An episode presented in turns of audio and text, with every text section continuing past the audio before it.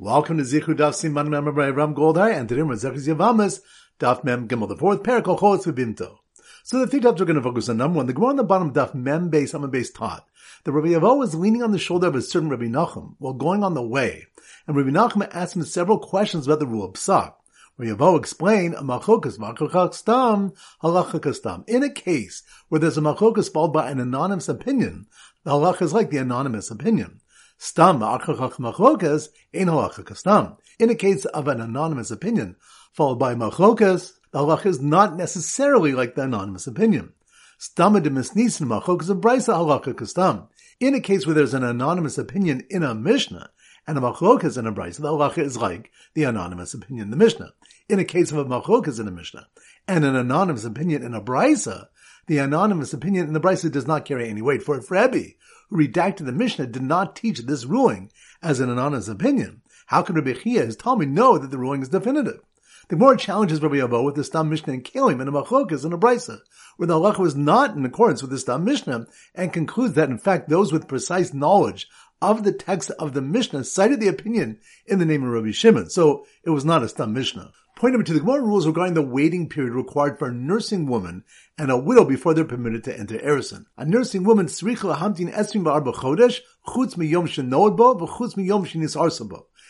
to wait 24 months, excluding the day the child was born and excluding the day she enters Eresin. And a widow, she needs to wait 3 months, excluding the day her husband died and excluding the day she enters into Eresin. And pointing with you, the Mishnah Daf Mem Alf Amud Alf stated, Rabbi Yossi says, all previously married women may enter into Eresin at once, except for a widow who is forbidden to enter Eresin for 30 days because of the mourning following her husband's death. Rav Chisda questions Rabbi Yossi based on the Kal Vachomer. If in the mourning period during which it's forbidden to launder clothing, which Rashi says is referring to the week that Tisha B'Av falls within, yet it's permissible to enter into Eresin,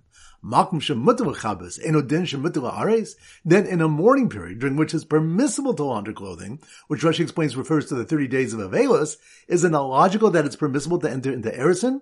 How can Rabbi Yossi prohibit Eresin during this time? After a long analysis and one explanation, Ravashi provides an alternative answer. Shani Avelis Chodashim Avelis Yeshana. Recent mourning is different than ancient mourning. Vashani Avelis Derabim Avelis Yochid. And communal mourning is different than personal mourning. Since the loss we mourned for on Tisha B'Av is not a fresh loss, and it's a communal loss, the mourning is not as strict, and therefore entering the Eresin then is permitted. So once again, the 3 points are number one. The Gemara on the bottom Daf Mem Beis Amud Beis taught that Rabbi Yehavoh was leaning on the shoulder of a certain Rabbi Nachum while going on the way, and Rabbi Nachum asked him several questions about the rule of Psak. Rabbi Yehavoh explained, a machokas, machokas stam, halachaka stam. In a case where there's a machokas followed by an anonymous opinion, the halach is like the anonymous opinion. Stam ma'achachach machokas, ein halachaka stam. In a case of an anonymous opinion followed by machokas, the halach is not necessarily like the anonymous opinion. In a case where there's an anonymous opinion in a Mishnah, and a machlokas in a brisa, the halacha is like the anonymous opinion in the Mishnah. In a case of a machlokas in a Mishnah, and an anonymous opinion in a brisa, the anonymous opinion in the brisa does not carry any weight. For if Rabbi, who redacted the Mishnah, did not teach this ruling as an anonymous opinion, how can Rabbi Chia, his Talmid, know that the ruling is definitive? The Gemara challenges Rabbi Yehavoh with the Stam Mishnah and Kalim and a machlokas and a brisa, where the halacha was not in accordance with the Stam Mishnah, and concludes that in fact those with precise knowledge of the text of the Mishnah cited the opinion in the name of Rabbi Shimon, so it was not a Stam Mishnah. Point number two, the Gemara rules regarding the waiting period required for a nursing woman and a widow before they're permitted to enter Eresin. A nursing woman,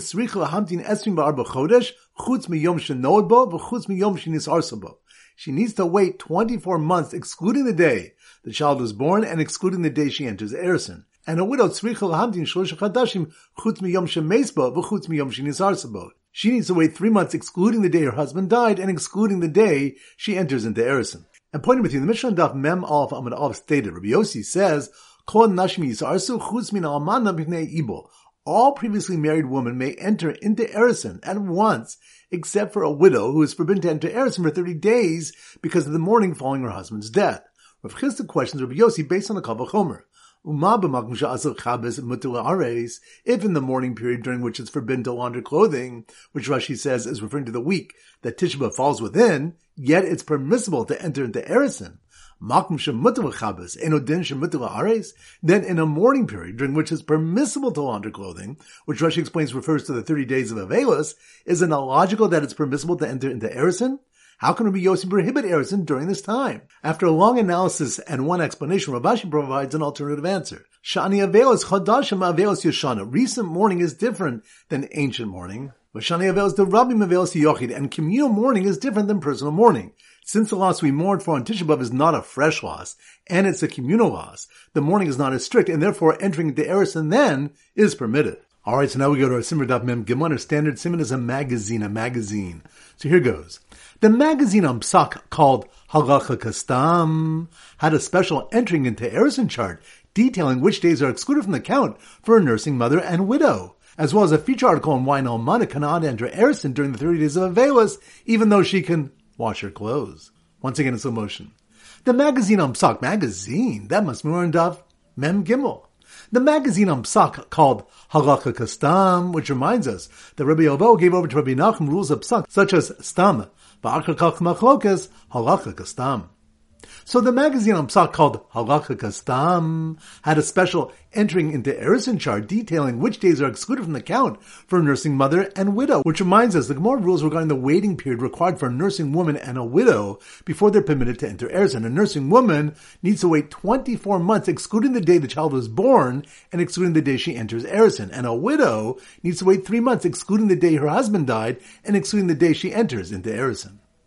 So the magazine on Psak called Halacha Kastam had a special entering into Eresin chart detailing which days are excluded from the count for nursing mother and widow, as well as a feature article on why an almana cannot enter Eresin during the 30 days of Avelis, even though she can wash her clothes. Which reminds us, the Mishnah Daf Mem Aleph Amud Aleph stated, Rabbi Yossi says, Kol Nashim Yisarsu, Chutz Min Almana Mifnei Ibo. All previously married women may enter into Eresin at once, except for a widow who is forbidden to enter Eresin for 30 days because of the mourning following her husband's death. Rav Chisda questions Rabbi Yossi based on the Kal Vachomer. If in the morning period during which it's forbidden to launder clothing, referring to the week that Tisha B'Av falls within, yet it's permissible to enter into Eresin, then in a morning period during which it's permissible to launder clothing, referring to the 30 days of Avelis, is it not logical that it's permissible to enter into Eresin? So how can Rabbi Yossi prohibit Eresin during this time? After a long analysis and one explanation, Ravashi provides an alternative answer. Shani Avelis Chadash Me'Avelis Yoshana. Recent mourning is different than ancient mourning, but Shani Avelis Derabim Me'Avelis Yochid. And a communal mourning is different than a personal mourning, since the loss we mourned for on Tisha B'Av is not a fresh loss, and it's a communal loss. The mourning is not as strict, and therefore entering into Eresin then is permitted. So once again, the magazine on Psak called Halacha Kastam had a special entering into Eresin chart detailing which days are excluded from the count for a nursing mother and widow, as well as a feature article on why an almana cannot enter Eresin during the 30 days of Avelis, even though she can wash her clothes. Alright, so now it's time for a 4 block back Chazara. Daf Rametes. So the Siman Daf Rametes is a letter, and we often use a mailman. So here goes. The mailman's daughter, that must be more on Daf Rametes, letter. The mailman's daughter who inherited her father's world-class stamp collection before her husband died, which reminds us, the Gemara brings two explanations as to why Beis Shammai ruled differently in the Reisha and Seifa of the Mishnah. Abai says that the Reisha refers to when the Yevama inherited the property when she was already Oshomer's Yavam, whereas the Seifa refers to when she inherited the property while her first husband was alive, and the Yaduk Yada, the husband's rights in the Nixim Elug, is equal to hers. Rava says both the Reisha and the Seifa deal with when she was Oshomer's Yavam. In the Reisha, the Yavam did not do Maimra, and in the Seifa he did. Rava holds that according to Beis Shammai, Maimra makes the Yavama Avadai Arusa Usafik Nesua. It makes her a certain Arusa in terms of being Docha or Tzara from Yibum, but it only makes her a Safik Nesua. Therefore, her heirs split the inheritance with Yavam. So, the mailman's daughter who inherited her father's world-class stamp collection before her husband died ended up collecting her ksuba from her first husband's estate, which reminds us that the chiyuv to pay the ksuba is upon her first husband's estate. The Gemara explains the reason for this is Isha Hikna Lo Min Shamayim.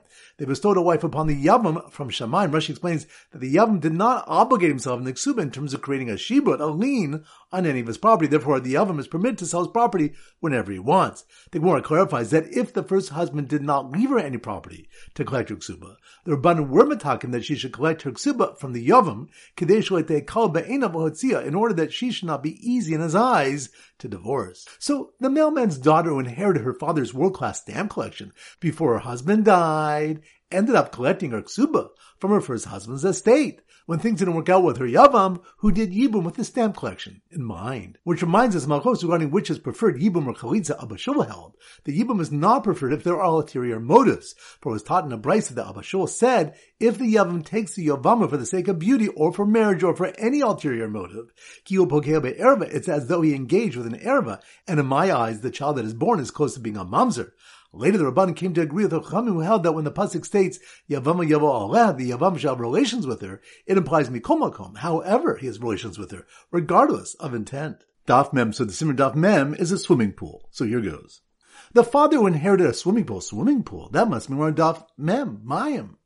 The father who inherited a swimming pool after Yibum was done for his deceased son, which reminds us, there's a Malchokas Tanakhama Rebbe Yehuda regarding who inherits the deceased brother's property, his father or the Yavam. The Tanakhama holds it's the Yavam, for the pasuk states, Yakum Hashem Achiv, he shall succeed in the name of the deceased brother, whereas Rebbe Yehuda holds it's the father, for the pasuk refers to the Yavam as the Bechor, to teach that he is Kabachor, like a Bechor.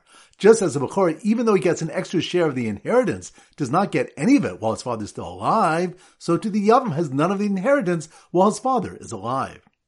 So the father who inherited a swimming pool after Yibum was done for his deceased son hosted a Shnias Abba Chalutza swimming party, which reminds us, the next Mishnah states, one who did Chalitza with his Yavam is Asur to her relatives, and she is Asur to his relatives. Rabban decreed that since a chalutza is similar to a gerusha, the relatives that are forbidden to a husband and his ex-wife should apply to a chalutza as well. The Gemara asked that the Rabban decree shnius should be forbidden to a chalutza or not. Do we say that the only word goes to shnius where the primary relative is an erva d'oraisa, but for a chalutza, in which the primary relatives are only the Rabbanan, they did not, or were they gozer shnios? In any case, the Gemara brings up proof that they were gozer shnios from the fact that Ben Bito, his daughter's son, is forbidden to the chalutza, and that is a shniya relationship. So the father who inherited a swimming pool after Yibum was done for his deceased son hosted a shnius of a chalutza swimming party and invited a yavam who did chalitza and was upset he couldn't marry the tzara of the sister of his chalutza. Which reminds us, the Mishnah stated, Mutter Adam Krobas Tsar's Chalutza So, Va'asib Tsar's Krobas Chalutza So. The Yavam is permitted to the relatives of the Tsara of his Chalutza, but is prohibited to the Tsara of the relatives of his Chalutza. The Gemara explains that regarding the relative of the Chalutza, referring to her sister, who accompanies her to Beis Din, the Rabban decreed that she should be treated like the Chalutza herself, and her Tsara should become forbidden. Rashi clarifies that people might mistakenly think that the sister is the Chalutza, and if the Yavam ever married the sister's Tsara, people might think that he's doing Yibum with his Chalutza Tzara, and that he's permitted to do so. Therefore, the Rabbanan prohibited one from marrying the Tzara of his Chalutza sister. Daf Memov, so the Simon Daf Memov is a grandma. So here goes. The grandma, that must mean we're in Daf Memoliv. The grandma who found out her grandson was Mekadosh to the sister of a Yavama after her other grandson passed away, and then his wife died. Which reminds us, Gemara asks, Mesa Ishta Mahi Bimda, what is the din in the case of where a brother was Mekadosh to the sister of a Yavama who was waiting for Yibum, and the sister dies? Is the brother permitted to the Yavama? Rav and Rabbi Kina both say he is permitted to take the Yavama, and Shmuel and Ravashi say that he's forbidden to take. Rava said that Rav's reason for permitting the Yavama is Mishum Dehavi Yavama Shehutra V'Nesra V'Chazim V'Hutra, because she's the Yavam who was initially permitted the Yavam, then forbidden, and then permitted again. Taksir leheter harishon. Therefore, it's logical she returns to her permitted state. Shmuel Ravasi hold kevin she'amdolav she'achas be'isser nesro lav olamis. Since the Yavama stood before the Yavam in a forbidden state for even one moment, she's forbidden to him forever. So, the grandma who found out her grandson was Mekadosh the sister of a Yavama after her other grandson passed away, and then his wife died, told him he cannot do chalitza in the first 3 months since he cannot do yibum, which reminds Rabbi Yossi taught regarding chalitza, the pasuk states, imol yachbot, and if the man does not wish to take his yabama in yibum. This implies that if he would wish to, he could take her in yibum. From here we learn, kol ola yibum ola chalitza, because she'eno ola yibum eno ola chalitza. Whoever can do yibum can do chalitza, and whoever cannot do yibum cannot do chalitza. This is the reason that chalitza cannot be done the first 3 months after the husband's death, since yibum cannot be done then. So, the grandma who found out her grandson was Mekadosh, the sister of a Yavama after her other grandson passed away, and then his wife died, told him he cannot do chalitza in the first 3 months, since he cannot do yibum. and that he better not be a naughty boy and run away, because the Yavam will be supported from his property. Which reminds us, it was taught in the Bryce, the Yavama Shlosh Chadashim Rishonim Nizonis Michel Baal. A Yavama, the first 3 months after her husband's death, she receives financial support from her husband's estate. From then on, she receives no support, neither from her husband's estate or from the Yavam. Amad Bedin Ubarach Nizonis Michel Yavam. If he, the Yavam, was brought to din by the Yavama for refusing to do Yibum or Chalitza, and he ran away, then she is supported from the Yavam's property. The law is that if she fell to a Yavam Katan, a Yavam who is a minor, she does not receive support. Mishamaya Kansua, she has been penalized by Shamayim. Her husband is not responsible for her losing out. Daf Mem Beis. So the Simmer Daf Mem Beis is a mobster. So here goes. The mobster, that must mean we're in Daf Mem Beis. The mobster who was fuming when he was told he'd have to wait 3 months from the time one woman was given her get before he could marry her, which reminds us, Rav explains that even though Rav holds that a woman must wait 3 months to remarry from the time of the giving of her get and not from the time of the writing, Rav would agree that in the case of a chalitza, 3 months are counted from the husband's death based on a kol vachomer. Issachar sitarte isser love l'kol shekain. If you permit the yavam, who was previously forbidden to the yavama by an issachar, to take her in yibum 3 months after her husband's death, then kol vachomer, a new husband who was previously forbidden to her based on a love that prohibits the yavama to marry until after she does chalitza, should be permitted to marry her 3 months after the husband's death. So the mobster who was fuming when he was told he had to wait 3 months from the time one woman was given her get before he could marry her, or 3 months after the previous marriage of another woman to determine the yichus of the child, which reminds us, the Mishnah say that all women must wait 3 months after the previous marriage before entering Erusin or Nisuin. The Gemara asks that while it's necessary for a Yavama to wait 3 months to determine if she's pregnant, so that the Yavam will not come to sin, what harm is there if it turns out a woman is pregnant from her previous husband? Rav Nachum said in the name of Shmuel that it says in the Parsha of Bris Milah, Liyos l'cha Elohim l'zaracha charecha, to be a God to you and to your offspring after you. Rashi explains that the Shekhinah will only dwell on those whose yichus can be traced to his father. Postponing a marriage 3 months will clarify if the child is from the first marriage or not.